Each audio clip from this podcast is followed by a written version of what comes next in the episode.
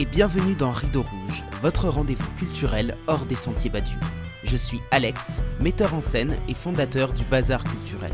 Après avoir été 7 ans directeur de compagnie, j'ai monté un centre d'animation itinérant pour démocratiser l'accès à la culture et encourager les pratiques artistiques populaires. Dans ce podcast, je pars chaque semaine à la rencontre de personnalités, libres penseurs ou collectifs qui contribuent par leurs actions au partage des savoirs et des expériences. Alors si vous êtes à la recherche d'une parole engagée, montez vite à bord car le départ est imminent.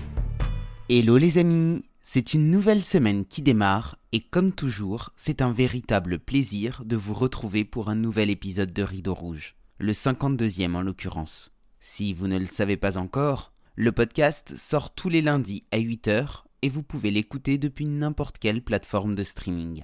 D'ailleurs, je serais curieux de savoir si vous êtes plutôt de ceux qui se le passent dès sa sortie, pendant le petit déjeuner ou en voiture pour aller au travail, ou bien si vous l'écoutez à un tout autre moment de la semaine. Faites-le moi savoir dans les commentaires.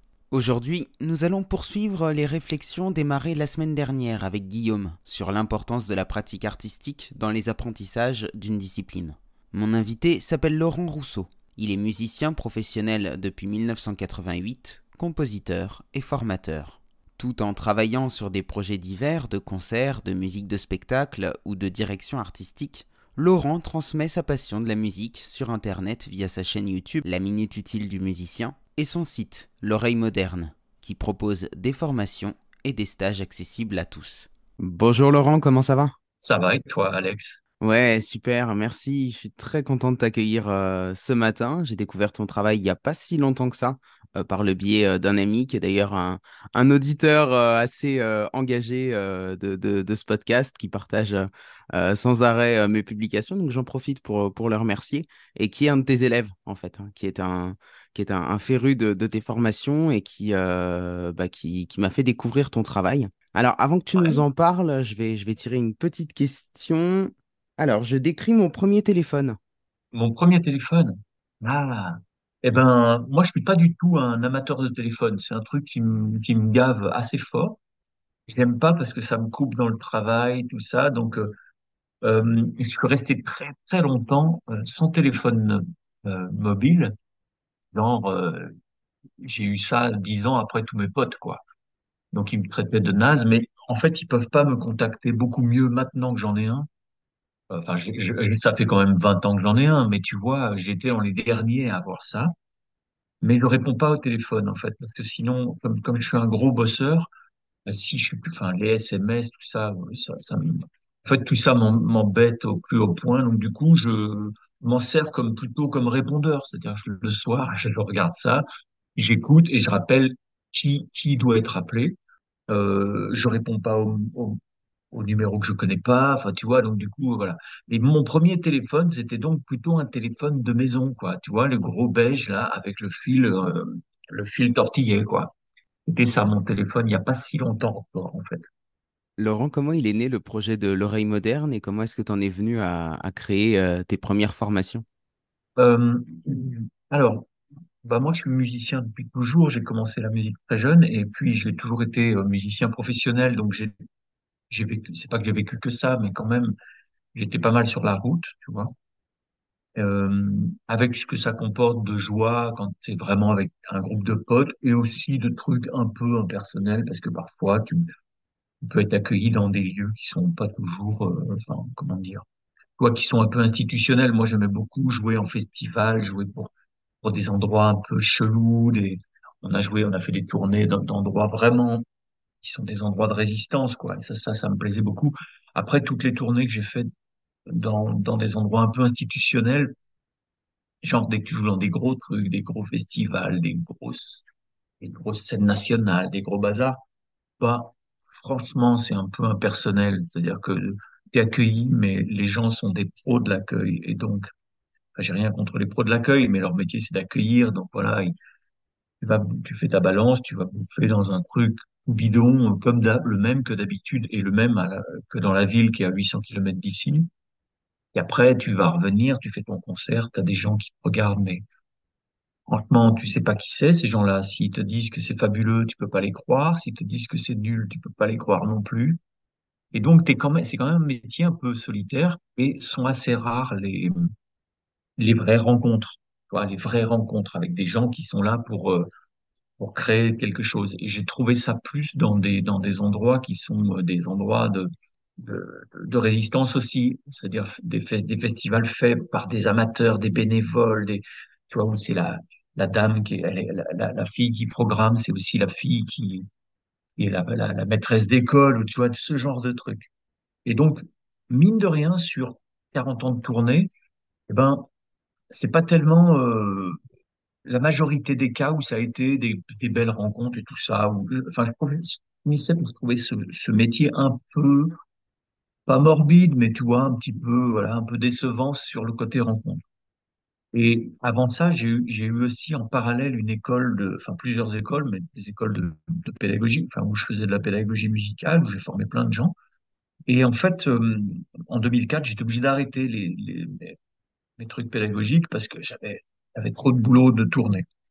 Et puis, euh, je- j'ai fait ça, ça, ça. Et puis en 2017, euh, j'ai- j'ai- je disais à mon fiston qui avait euh, 10 ans, mon petit, le, mon plus jeune, il dit, c'est con, j'ai enseigné beaucoup à des gens et puis il reste rien de ça. J'ai pas fait de, voilà, j'ai plus rien de ça.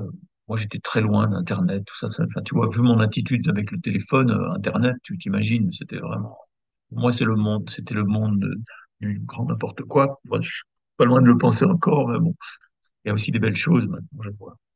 Et donc, ce fiston me dit, bah, t'as qu'à faire une chaîne YouTube pour faire de la pédagogie. Je lui dis, moi, une chaîne YouTube, tu m'as bien regardé, c'est hors de question. Et puis, euh, il me dit, mais pourquoi? Je lui dis, bah, parce que je déteste la pub, je vois bien comment sont faits les modèles des, gens qui sont des YouTubeurs. Moi, je veux pas être un YouTubeur, je, je veux pas faire de pub sur ma chaîne.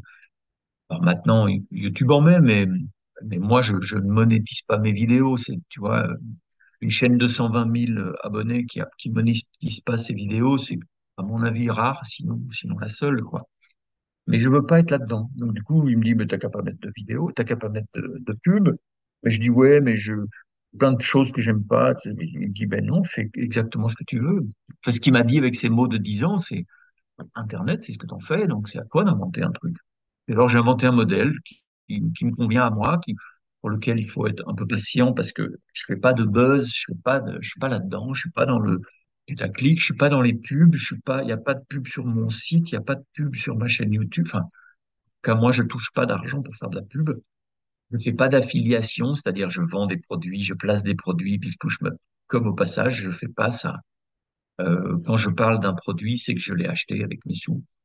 Euh, quand je et je l'ai acheté le même le même prix que les gens. Enfin, tu vois, je, je, je tiens à ce que mon avis soit un vrai avis, qui devient rarissime parce que maintenant un mec sort un ampli et alors, tout- comme par hasard, tout le monde l'essaye en même temps, mais sauf que ce sont des gens qui sont payés pour le faire.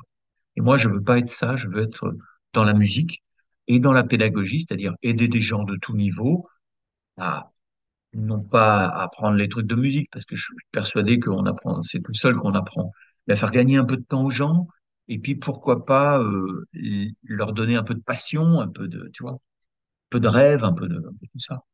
Et tu continues aujourd'hui à être musicien en parallèle de ton activité de, de formateur? Ouais, bah ça, j'arrêterai jamais. Hein. Mais, euh, mais sauf que maintenant, euh, j'ai eu aussi des trucs familiaux qui m'ont fait que, ben, il a, en 2017, j'étais parti plus de 230 jours de chez moi. Et, euh, pendant ce temps-là, il y a une famille, tu vois. Et dans la famille, j'ai eu des, il y a eu des petits soucis de santé qui m'ont, qui m'ont, comment dire, je, je, pouvais pas être là. J'étais en création à, Bruxelles pendant trois mois. On était bloqué, bloqué. C'était, je pouvais pas faire faux bon aux gens. C'est, très dur pour moi, ça. Et du coup, je me suis dit, mais qu'est-ce que je fous ici, euh, coincé à Bruxelles, alors je devrais être avec ceux que j'aime pour être là dans les moments difficiles. Et donc, je me suis dit, il faut que je change de vie absolument. Et c'est tombé un peu avec le moment de la discussion avec mon fils. Donc, du coup, on a, je me suis dit, allez, je, je, fais une chaîne YouTube, je commence. Et pendant un an, j'ai fait que des vidéos comme ça sur YouTube, sans avoir rien à, à vendre comme formation, c'est-à-dire euh, pour rendre un peu le modèle bah, viable, quoi, parce qu'il fallait quand même bien. J'ai commencé donc à moins tourner, ce que je fais maintenant.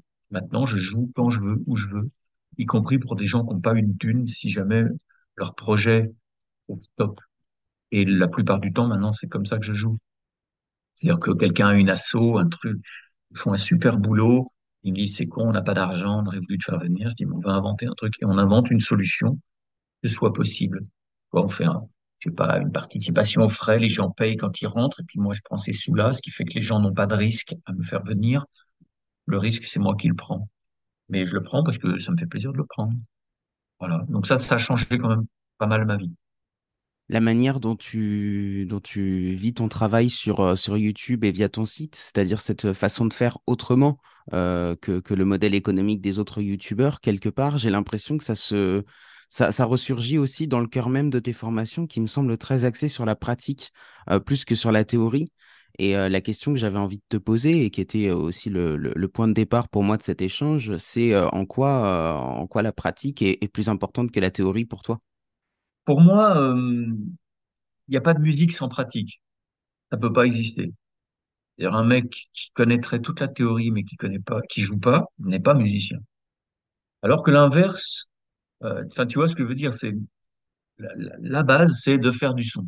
Donc, euh, être musicien, c'est fabriquer du son.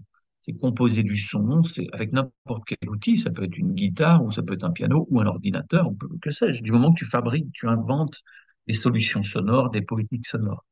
Ceci dit, euh, moi je mets pas, moi je suis quelqu'un qui connaît vraiment bien la théorie. Je suis, je suis quelqu'un qui est qui dit à ses élèves ce qui compte quand t'as pas quatre heures par jour à faire de la musique, de disponible pour ça parce que tu as un métier, il faut, faut bien T'as pas ce temps-là. D'abord, la première chose, c'est jouer. C'est jouer. C'est plus important que la théorie. Pour moi, il n'y a pas aussi de, comment dire, il n'y a pas de contre-indication entre les deux. Il n'y a pas d'opposition entre théorie et pratique. Quelqu'un qui connaît bien la théorie, c'est, c'est juste quelqu'un qui a réussi à mettre des mots sur ce qu'il entend. Un mec comme Paul McCartney ne connaît pas la théorie. Lui, il connaît pas la théorie. Mais quand tu parles avec lui, il sait très bien de quoi il parle. Il sait très bien que, il sait pas que ça, ça s'occupe, ça s'appelle peut-être une dominante secondaire. Mais quand tu vas lui jouer, il va comprendre. Et son oreille, il connaît. Parce que son père écoutait du jazz, parce que, tu vois, tu vois. Et, et donc, je pense que la théorie, c'est juste des mots qu'on met sur la pratique. Et donc, dans mes formations, bah, je pratique toujours de cette façon-là. C'est-à-dire que si j'apprends un concept à quelqu'un, je lui, je lui explique que d'abord, ce concept, il a d'abord été joué avant d'être fait. C'est un des domaines, c'est pas comme les mathématiques fondamentales où on invente des choses, puis après on voit quelles sont les applications dans la vie. La musique, c'est l'inverse. C'est pour ça que je suis pas d'accord. Les gens disent c'est des mathématiques. C'est de la poésie, la musique, bordel. Et, de, et, et je pense que la musique, euh, et c'est les traces qu'on a, qui ont, enfin, tu vois, par rapport à toute la musicologie, il y a des gens passionnants, hein, il y a des gens géniaux. La musique, ça a toujours avancé par la pratique, ça a toujours avancé par les chefs-d'œuvre. Et ensuite, on a inventé les théories pour aller avec. Euh, y a une époque, on mettait pas de neuvième dans les accords, et puis d'un seul coup, on met des neuvièmes. Putain, merde. Et un jour, on invente le, le théorique qui dit, ah voilà, on met une neuvième parce qu'on continue à empiler des tiers, c'est que la dernière qu'on a faite, c'est une septième, donc septième, euh, neuvième, et puis après, il y a peut-être des chances que ce soit la onzième qui arrive après. Et effectivement, c'est ce qui arrive après. Mais en fait, la, la théorie, quand on, quand on étudie l'histoire de la musique, eh ben, elle a toujours au moins 50 ans de retard par rapport à la pratique. C'est-à-dire, on fait d'abord les choses et ensuite on théorise. Et je pense que pour apprendre la musique, c'est comme ça qu'il faut faire. Il faut déjà jouer. Parce que si on commence à bosser de façon euh, comme on faisait avant, bosser le solfège pendant deux ans avant de prendre une gratte, bah, ce qu'on fait, c'est que on fait croire aux gens que la musique, c'est le solfège et que la pratique, c'est secondaire. C'est l'inverse. C'est l'inverse. Et c'est pour ça qu'il y a tant de déchets ou en tout cas qu'il y avait tant de déchets dans les conservatoires. Je pense qu'il y en a encore. Même si les profs maintenant sont plus ouverts, ils font aussi du funk et du rock, mais, mais quand même, euh, ça avait besoin de changer. C'est en train de changer. C'est pas encore gagné totalement. Moi, je, je récolte beaucoup d'élèves qui viennent du conservatoire qui me disent, voilà, on m'a forcé à ça, tu vois, à l'ancienne. Et je pense que la, la, la pédagogie musicale, elle doit partir de la sensation parce qu'il n'y a pas moyen d'être motivé par uniquement la théorie, à part si on est d'un profil un peu, tu vois, uniquement ingénieur, où on veut, où le kiff, ou le plaisir qu'on a, c'est juste de comprendre les choses. Peut très bien faire ça. À ce moment-là, on devient critique de disque. On ne devient pas musicien. Tu vois, Mais Et je pense que justement, euh, justement dans les parcours, euh, parce qu'effectivement, dans, dans, dans, dans les institutions, c'est beaucoup, euh, beaucoup de théorie, à l'inverse de, de ce que toi tu proposes. Et tu parlais de jouer dans des lieux de résistance. J'ai l'impression qu'en fait, dans, dans le cœur même de ton travail, il y a cette notion de, peut-être de, de manière un petit peu subconsciente, mais en tout cas de, de résister à, une, à un système, à une façon de faire les choses, d'apprendre les choses. Et donc, dans le, dans les institutions, si tu veux, donc oui, on part de la théorie, mais j'ai l'impression que ça, vient aussi beaucoup du profil des gens. Alors, c'est vrai dans le théâtre, je ne sais pas si c'est vrai dans la musique, mais du peu que j'en connais, je, pense que oui. Les personnes qui se retrouvent à des postes comme ça dans des institutions sont très souvent des artistes qui n'ont pas réussi à faire carrière et qui, du coup, se retrouvent dans une espèce de frustration. d'enseigner non pas parce que ça les passionne d'enseigner, mais d'enseigner parce que du coup eux-mêmes n'ont pas pu être des praticiens. Et du coup, Enfin, voilà, c'est mon analyse des choses hein, qui est, qui est, fa- qui est peut-être un petit peu Alors, il y a, aussi. il y a, il y a ça, c'est-à-dire ça, c'est, ça a été très courant. C'était très courant. Évidemment que le mec qui peut jouer au Philharmonique de Boston, il n'est pas en train de donner des cours dans sa chambre. Ça, c'est sûr. Enfin, je pense que pour arrondir les fins de mois, il peut le faire. Mais, mais généralement, quand même, c'est, t'as, t'as, t'as, t'as assez raison là-dessus. Après, il y a aussi la passion d'enseigner. Ça existe aussi. Tu vois, un, un mec qui est instituteur, c'est pas un mec qui n'a pas réussi à être Victor Hugo. C'est aussi, c'est aussi quelqu'un qui, qui peut aimer avoir une foi dans l'enfance, dans ce que ça porte, de comment on nourrit une enfance. Et moi, je crois à ça, sauf qu'on, je crois aux enfants, même adultes, quoi. Je crois à la pédag- Moi, si je fais de la pédagogie, c'est que j'aime ça. J'ai arrêté de jouer sur scène de façon, euh, comment dire, trop, euh, en quantité, quoi pour faire que de la qualité. J'ai jamais eu à faire des trucs de, de merde. Vraiment, j'ai eu que des projets avec des gens fabuleux, pour le théâtre, pour, l'image, pour, du concert. donc ça, ça, j'ai pas de problème avec ça. Mais, mais c'est vrai que je, pense qu'il faut, qu'il faut, quelqu'un qui enseigne, il faut qu'il ait la, qu'il ait la vocation. C'est comme infirmière. Si infirmière, t'as pas une, une espèce d'élan de ça. Qu'un- Déjà, quand tu as l'élan en ce moment, tu as tendance à être cramé en deux ans parce que t'es- t'es pas assez payé et pas assez machin et truc. Donc, t'imagines si t'as pas la vocation, c'est mort, quoi. Et donc, la musique, je pense que moi, moi, j'aime la théorie, mais parce que c'est de la théorie pratique. Moi, ce que la théorie, je l'ai pas apprise dans les livres. J'ai acheté tous les livres de théorie que je pouvais, mais c'est pas là que j'ai trouvé les informations. Les informations, je les ai trouvées dans les œuvres. Tu lis un bouquin sur Debussy, ça va te donner deux, trois pistes, mais le mec, il sait pas de quoi il parle. Debussy, quand tu écoutes la musique, lui, il sait de quoi il parle, c'est lui qui l'a fait. Donc, moi, quand j'ai bossé Debussy, j'ai pris tous les disques de, pour piano solo de Debussy, je me suis dit, qu'est-ce qui branle, mais qu'est-ce qui fout? Et en fait, quand tu décortiques, là, tu tombes sur les vrais trucs, sur la vraie matière. Au conservatoire, on va te sortir les trois trucs que tout le monde sait sur Debussy, on tient depuis des livres, tu vois, qui sont has-been total. Euh, tu as des choses dans la théorie qui sont qui, perdurent dans les livres, tu vois, et qui et, dans les enseignements des gens, mais qui sont du pur conservatisme, conservatoire, c'est pas mal nommé, hein, mais qui sont du pur conservatisme parce que ces choses-là n'ont plus cours. C'est juste des traces, comme les gens n'ont pas compris que c'était une histoire. que La pédagogie, c'est aussi une histoire avec des clous. Ce qui se passe, c'est que si tu comprends pas cette histoire, tu n'arrives pas à comprendre qu'il y a ce truc-là, mais qui n'est pas une vérité, c'est un reste d'un- d'une des couches. Ouais, la gamme mélodique, euh, gamme euh, mineure mélodique euh, montante et, descendante, euh, t'en- t'enseignes encore ça partout, alors qu'en fait Bach faisait presque systématiquement l'inverse, pas systématiquement, mais il l'a déglingué à chaque fois qu'il pouvait. C'est des choses qui, tu vois, qui persistent, alors qu'en fait, ils ont plus lieu d'être. Moi, je pense que la, pédagogie, il faut, il faut la baser sur la pratique et amener les outils théoriques au fur et à mesure que les gens comprennent les sons. C'est-à-dire, je comprends un son, je comprends une sensation, et voilà ce que j'entends, c'est cette chose-là que tu entends. Et là, tu théorises. Mais c'est pas de la théorie, c'est plutôt de la théorie pratique, c'est-à-dire mettre des mots sur les choses, parce que c'est plus pratique de dire, bah, je vais faire une dominante secondaire, plutôt que de dire, bah, tu sais bien, le son qui fait, bah, enfin bon, et tu peux, tu peux pas communiquer. Donc, c'est pratique pour communiquer.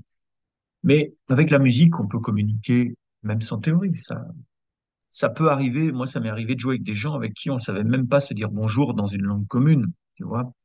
Je joue à du blues avec un Chinois et ça marche, ça marche tout de suite.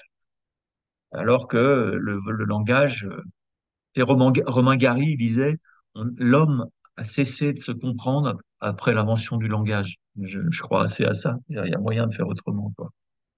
Est-ce que le fait de, de mettre la théorie avant la pratique, ça contribue pas également à créer une culture euh, d'élite, une culture officielle, et du coup à faire en sorte que certaines personnes euh, ne puissent pas euh, accéder à de l'art parce que ça, ça deviendrait quelque chose de trop, euh, bah, de, de, de trop grand, de trop, de trop éloigné de qui on est? A, mais il y a, y a, c'est vrai que hum, euh, tu parlais de résistance tout à l'heure. Moi, je pense que l'acte de résistance que je pose en enseignant, mais aussi euh, en allant jouer où je veux. Enfin, toute ma vie, en fait, j'essaye de- d'avoir une, forme de cohérence là-dessus. C'est devenu important pour moi. Ça l'était moins quand j'avais 30 ans, où j'avais envie d'être le meilleur musicien du monde, où tu- tu es con. Mais aujourd'hui, je suis toujours aussi con, mais plus organisé dans ma cohérence. Tu vois ce que je veux dire? Et je pense que le punk, ce côté punk, c'est-à-dire, oui, on peut jouer, on, prend une basse, tu vois, il y a qu'une corde, c'est pas grave, vas-y, on peut faire de la musique. C'est punk, ça. Après, moi, je suis pas un grand fan de la musique punk parce que souvent, elle a trop emprunté au rock, je trouve qu'elle était trop. Pour moi, les vrais punks, c'était les synthés. Le mec, il a un synthé, tout le monde peut faire pouic pouic. C'est l'instrument punk par rester. Excellence, le, le, le, le synthé, en fait. Parce que c'est un truc, tu peux y mettre des, pédales de disto dessus aussi. Et c'est encore moins dur. Il y a encore moins besoin de savoir. Donc ça, je trouve que cette résistance-là, elle est importante. Ah, Mais une fois de plus, moi, je garde bien dans l'idée qu'il n'y a pas d'opposition entre théorie et pratique.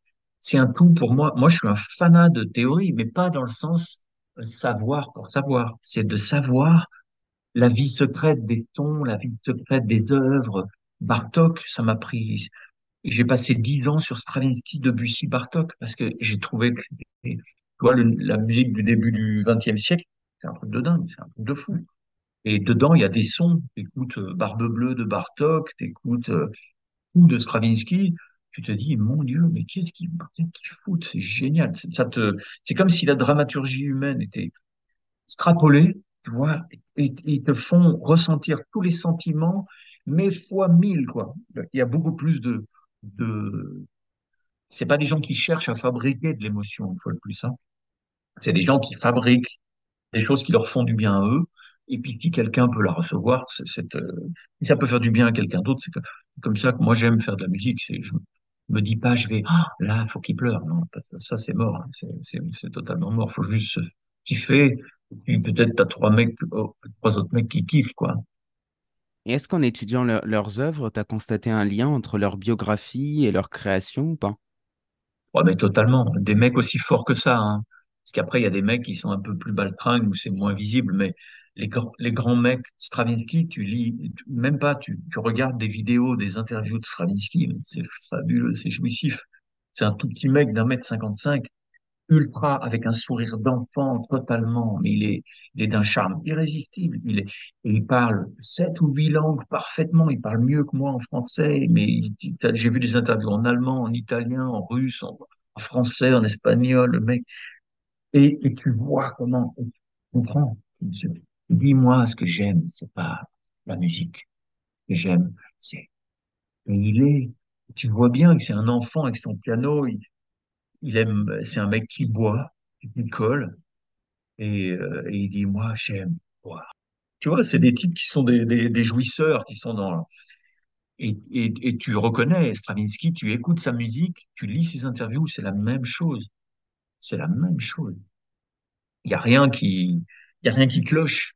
Tu vois, c'est pas, c'est autre chose. Il y a, il y a, et puis après, faut écouter les œuvres de ces mecs-là, faut les écouter par des mecs qui les ont dignement, euh, enfin, vois, dignement, ont compris leur travail. Pour moi, Stravinsky, si j'écoute Stravinsky, je l'écoute par un mec qui a compris ce que c'est que l'âme russe, parce que tu peux pas comprendre Stravinsky si t'as pas le, le, le paquet comme ça, l'espèce de bon, tout explose, tout est au bord de la rupture tout le temps. Stravinsky, c'est c'est pas de la musique pour les humains, c'est de la musique pour les plaques tectoniques, quoi. Tu vois, c'est un truc plus grand que nous, quoi. C'est pas juste oh je suis malheureux ou je sais pas mon chat est mort, tu vois, c'est pas des trucs comme ça. En fait, faut, faut aussi, pour des gens qui sont aussi importants que Stravinsky et qui sont décédés un petit peu, hein, donc ça veut dire qu'il faut, faut arriver à les, à les entendre par leurs œuvres en, en live si on peut ou en, ou en disque. Mais euh, un comme, euh, pour moi, Boulez, il conduit bien tout ça, mais c'est très loin de ce que a pu faire Valéry Gergiev, par exemple, qui a compris tout le, parce que le- voilà, le mec, il a compris ce que c'est que l'âme russe et ce que c'est que Stravinsky. Je dis pas que Boulez a pas compris, mais Boulez, c'en est une version un peu, peu, un peu, un peu propre, tu vois. J'avais vu dans une de tes précédentes interviews que tu avais des origines voyageuses. Est-ce que ces, ces origines, selon toi, ont joué un, rôle, ont une influence sur ton parcours? Bah ouais, ouais, parce que bah du coup, euh, cette, cette espèce de résistance dont tu parlais tout à l'heure, dont on parlait tout à l'heure, euh, moi j'ai appris seul. Donc la théorie, ça, ça je maîtrise, mais mais parce que je, parce que j'ai, c'était une obligation de faire seul. Je pouvais pas prendre de cours. J'étais un petit gamin avec une gratte à partir de six ans dans, une caravane avec euh, et pas possibilité de prendre de cours parce qu'on on se déplaçait beaucoup. Donc ça, ouais, c'est sûr que quand tu apprends seul à six ans. euh, tu mets du temps, hein, parce que tu rêves de plein de choses, tu inventes, j'ai inventé des théories, tu t'imagines même pas. C'est quand tu étais, euh, tu dis, tiens, cet accord, euh, et puis tu pars dans des trucs, et pendant deux, trois ans, tu, tu crois dur, dur comme fer à ce truc, puis en fait, c'est à la ramasse totale. Mais c'était chouette, c'était chouette. Moi, j'ai passé ma vie seul avec une guitare, en fait. C'est mon truc. Et aussi, comme le fait d'être euh, en caravane, ça, ça veut dire que moi, j'ai pas d'amis d'enfance. Je sais pas ce que c'est. J'ai jamais eu le temps d'avoir des amis pendant mon enfance. Les amis que j'ai, c'est des amis d'adultes, d'âge adulte. Et, ça, quand même, la, guitare, elle a comblé ce vide. Et j'en veux pas à mes parents parce que quand même, j'ai une espèce toujours de, pas de nostalgie, mais tu vois, de mélancolie quand je pense à ça parce que j'ai aimé ça, le fait d'avoir un petit chez-soi, comme une cabane, mais qui roule et puis tu la déballes et tac, tu remets tout ton truc nickel. Et après, tu ranges et tu pars, tu vas ailleurs et tu redéballes, tu refabriques ton espace. Ça, c'est un truc qui est cher à moi. Puis, le côté cabane, c'est vrai que j'ai une espèce de tendance à l'ermitage, moi, tu vois. Je, j'ai fabriqué une maison, j'ai fait une grande maison parce que c'était un truc bizarre pour moi de fabriquer une maison après avoir vécu en caravane mon enfance. Mais euh, aujourd'hui, je rêve de cabane. J'aimerais bien me faire une cabane pour retrouver ça. Et aussi le fait d'avoir enseigné à mon frère tout de suite, parce que enseigner, c'est un bien grand mot. J'avais juste deux ans d'avance sur lui. Et euh, quand moi j'ai eu 8 et lui 6, il s'est mis à la gratte et on n'avait qu'une guitare pour deux. Et mon père, il a dit, bah voilà, tu vas lui apprendre. C'est parti. J'ai donné des cours à partir de 8 ans, des cours complètement à la ramasse à un mec qui, qui, qui en avait rien à cirer de moi, qui voulait juste euh, prendre la gratte, quoi, tu vois. On a, et on a grandi tous les deux avec mon frangin, euh, qui était un type fabuleux et qui et, on a fait tout fait ensemble. On a fait nos groupes, on a, on a joué en duo, puis après on a trouvé des potes. Une fois qu'on s'est sédentarisé, on a continué. Euh, C'était, on a tout partagé deux. C'était chouette. J'ai beaucoup fréquenté les, gens du voyage euh, dans ma vie euh, parce que j'ai, une expérience professionnelle euh, passée avec eux et puis même encore aujourd'hui, je continue de les voir. Et ce que j'ai constaté, c'est que dans leur rapport à la musique, il y a quelque chose d'intime. Moi, je leur ai demandé plusieurs fois s'ils voulaient bien jouer de la musique devant moi et très souvent, ils ont refusé euh, parce que j'avais Hmm. l'impression que là, j'empiétais quelque part sur leur plate-bande, quoi, qu'il y avait quelque chose qui était à eux et c'était un terrain sur lequel je pouvais pas trop m'aventurer parce que moi, je suis un, je suis un gadjo, donc enfin voilà, il y, a il y a quand même un une espèce de respect mutuel entre nous, mais sur la musique, je sentais, enfin voilà, j'ai essayé de parler plusieurs fois avec eux de Django, etc. Mais c'est quelque chose qui, qui est presque de l'ordre de, de l'intime, j'ai l'impression.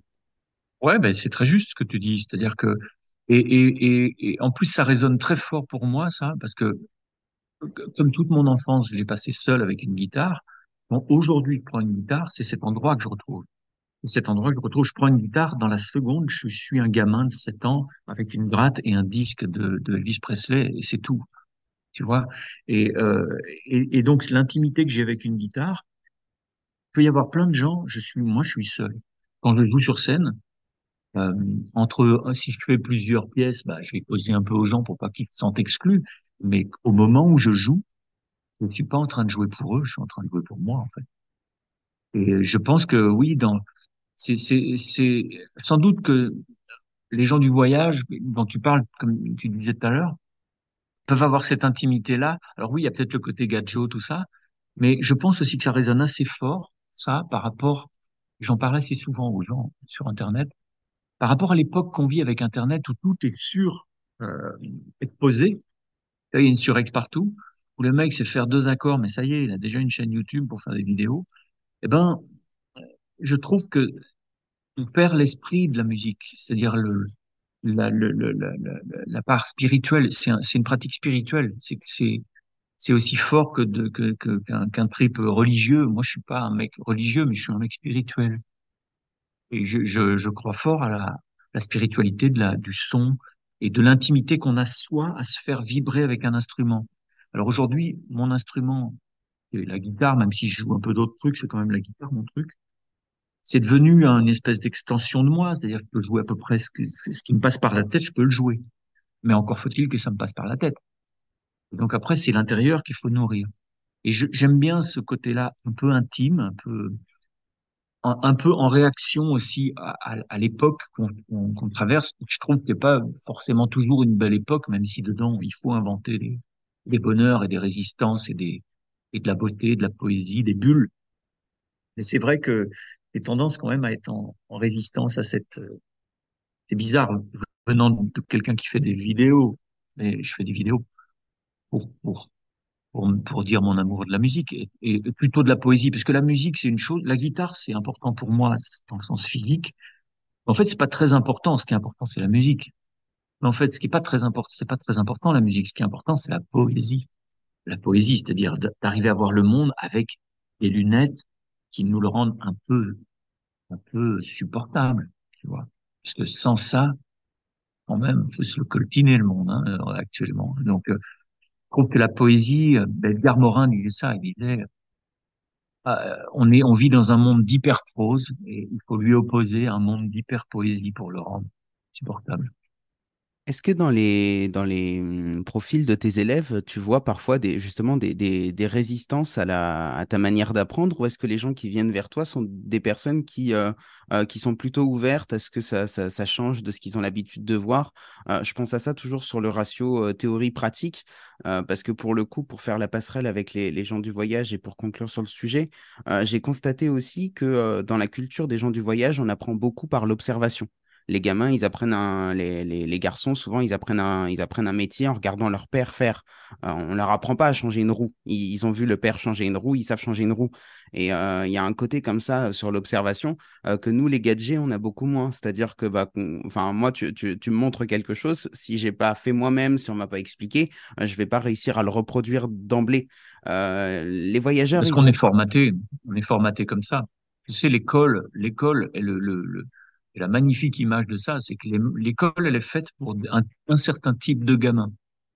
Et elle n'est pas faite du tout pour le gamin qui est un, un kinesthésique, c'est-à-dire qui apprend, tu sais, il y a des profils d'apprentissage. Et le kinesthésique, c'est un gamin qui apprend en faisant. Et pour l'école, c'est le cancre. À chaque fois, l'école passe à côté de ce gamin, alors que c'est celui qui apprend le mieux. C'est celui qui a le plus de potentiel, parce qu'en fait, c'est celui qui va, qui va être dans la sensation, dans la fabrication de l'intuition. Ça peut être ce gamin-là qui va devenir un artisan exceptionnel, meilleur ouvrier de France ou je sais pas quoi. Mais l'école passe à côté de ces mômes-là, parce que l'école, elle est, elle est faite pour les gamins qui appliquent, qui, sont dans, plus dans la procédure, en fait. Et euh, effectivement, effectivement, c'est une, une, une vraie question, ça. Ça, ça, c'est une vraie question. Le fait d'avoir une école qui est fabriquée pour un certain type, ça nous, ça nous, ça devrait nous interroger. Il faudrait, il faudrait que les gens lisent obligatoirement de la sociologie, de l'ethnologie pour s'apercevoir que les pygmées euh, en Centrafrique, on ne prend pas du tout en apprenant, on apprend en faisant. Et moi, je pense qu'un gamin, il se lève pour marcher parce qu'il a vu ses parents debout. Et tu vois, c'est et le mimétisme, apprendre par mimétisme, apprendre à répéter des séquences qu'on voit, c'est comme ça qu'on apprend. Les animaux apprennent comme ça. Et, euh, et en Centrafrique, euh, c'est de la musique, euh, comment dire, fonctionnelle. C'est de la musique. C'est, on fait pas de la, enfin, musique traditionnelle, la musique des Pygmées Aka, par exemple. C'est de la musique où c'est pas de la, on fait pas de la musique pour faire de l'art, sans branle de l'art. On fait de la musique parce que c'est une fonction sociale.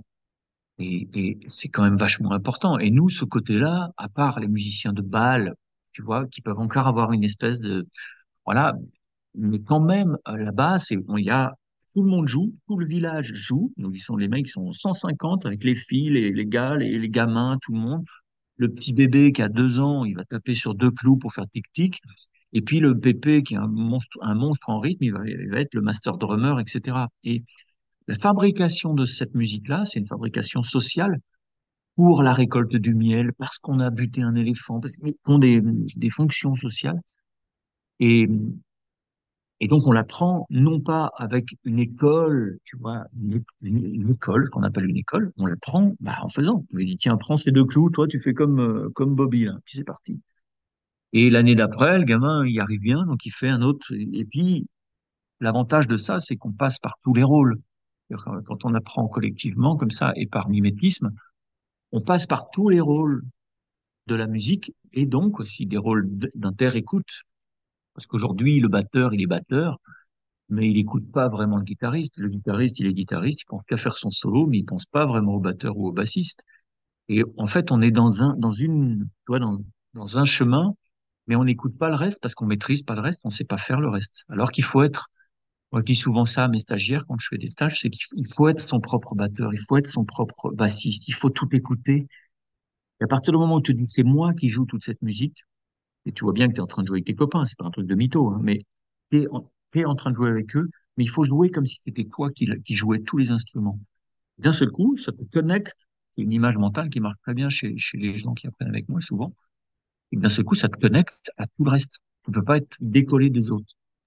Et justement, donc par rapport à, par rapport à ça, est-ce que dans, dans leur profil, tu constates que pour certains, c'est compliqué de déconstruire toutes ces croyances-là, ou est-ce que les gens sont plutôt ouverts euh...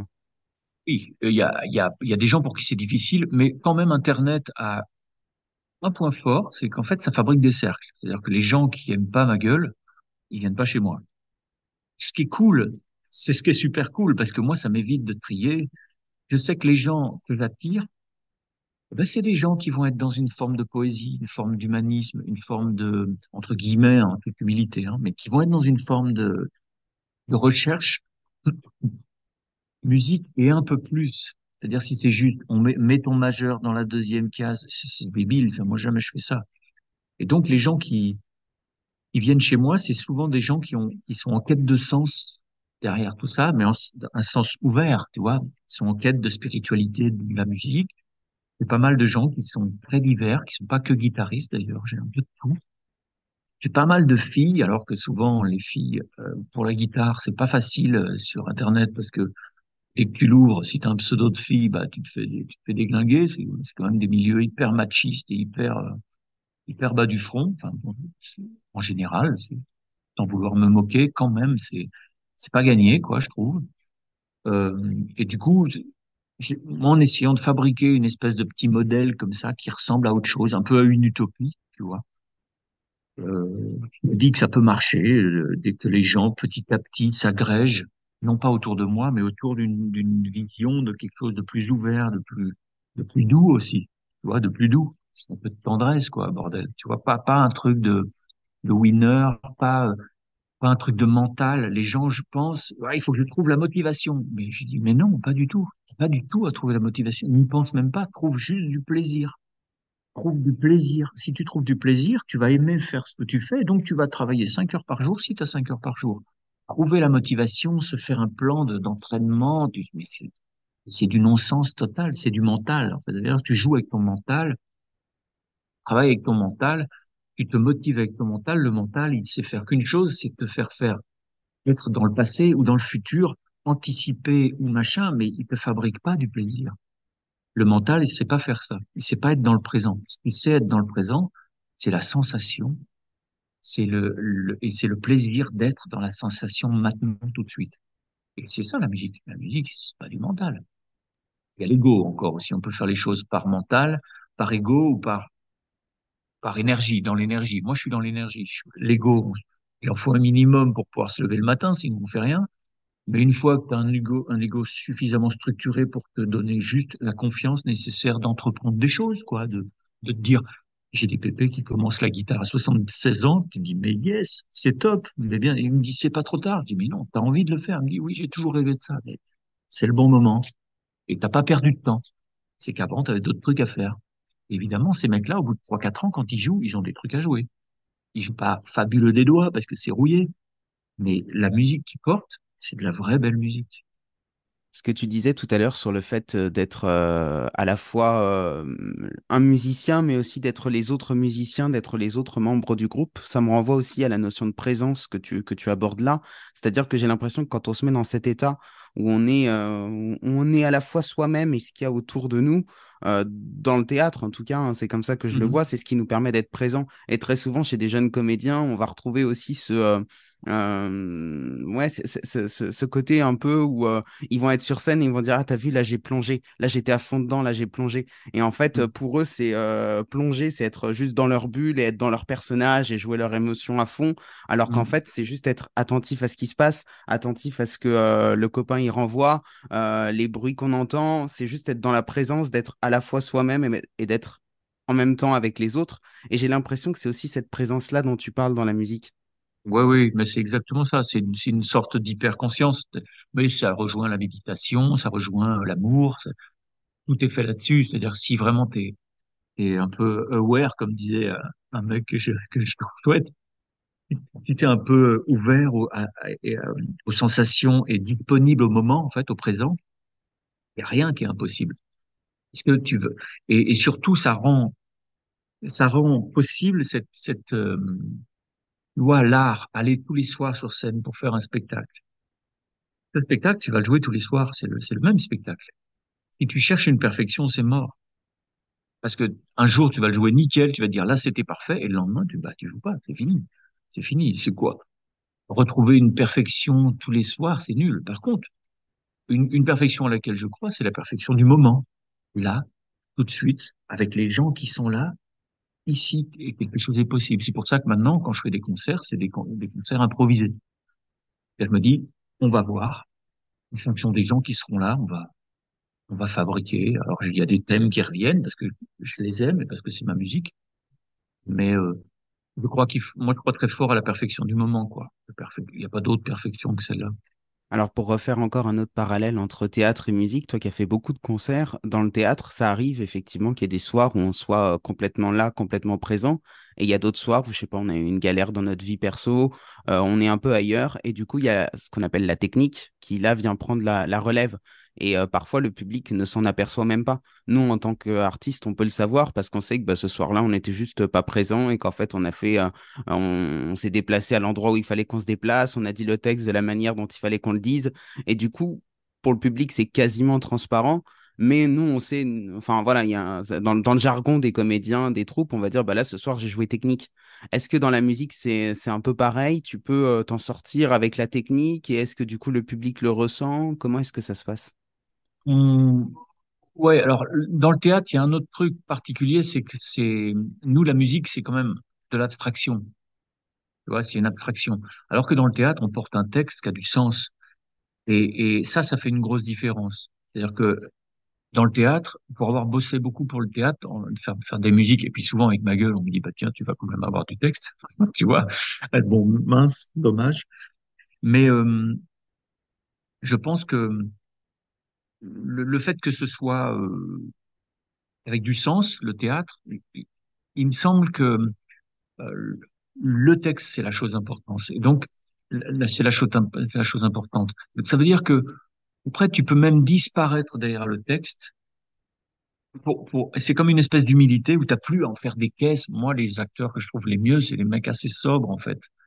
Tu vois, des, t'as des gens, ils sont d'une sobriété dingue, ils disent juste le texte. Ils en font pas des caisses et tu dis, waouh. Et pour moi, ça, c'est un grand acteur. Après, t'as aussi des gens qui sont protéiformes. Mais pour la musique, c'est un peu différent.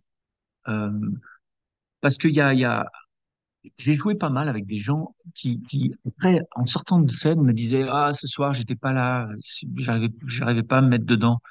Et pour moi, euh, ça, moi, ça, ça m'arrive jamais, moi. Ça m'arrive pas. Parce qu'en fait, c'est, mon job, c'est précisément d'être là. C'est pas de faire un truc bien. Mon job, c'est pas de faire un truc parfaitement. C'est pas de, c'est pas de faire une performance, c'est pas de livrer quelque chose. C'est juste d'être là.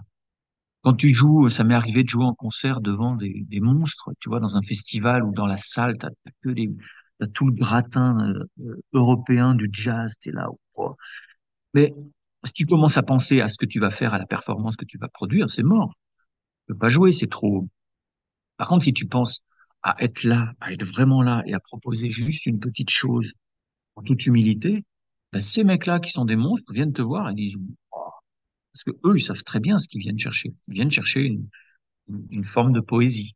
Et je, je, je trouve même parfois que certains acteurs, quand ils sont trop dans une émotion, eux, c'est-à-dire vraiment, ils se font craquer la gueule, ça, ça peut t'enlever, toi, public.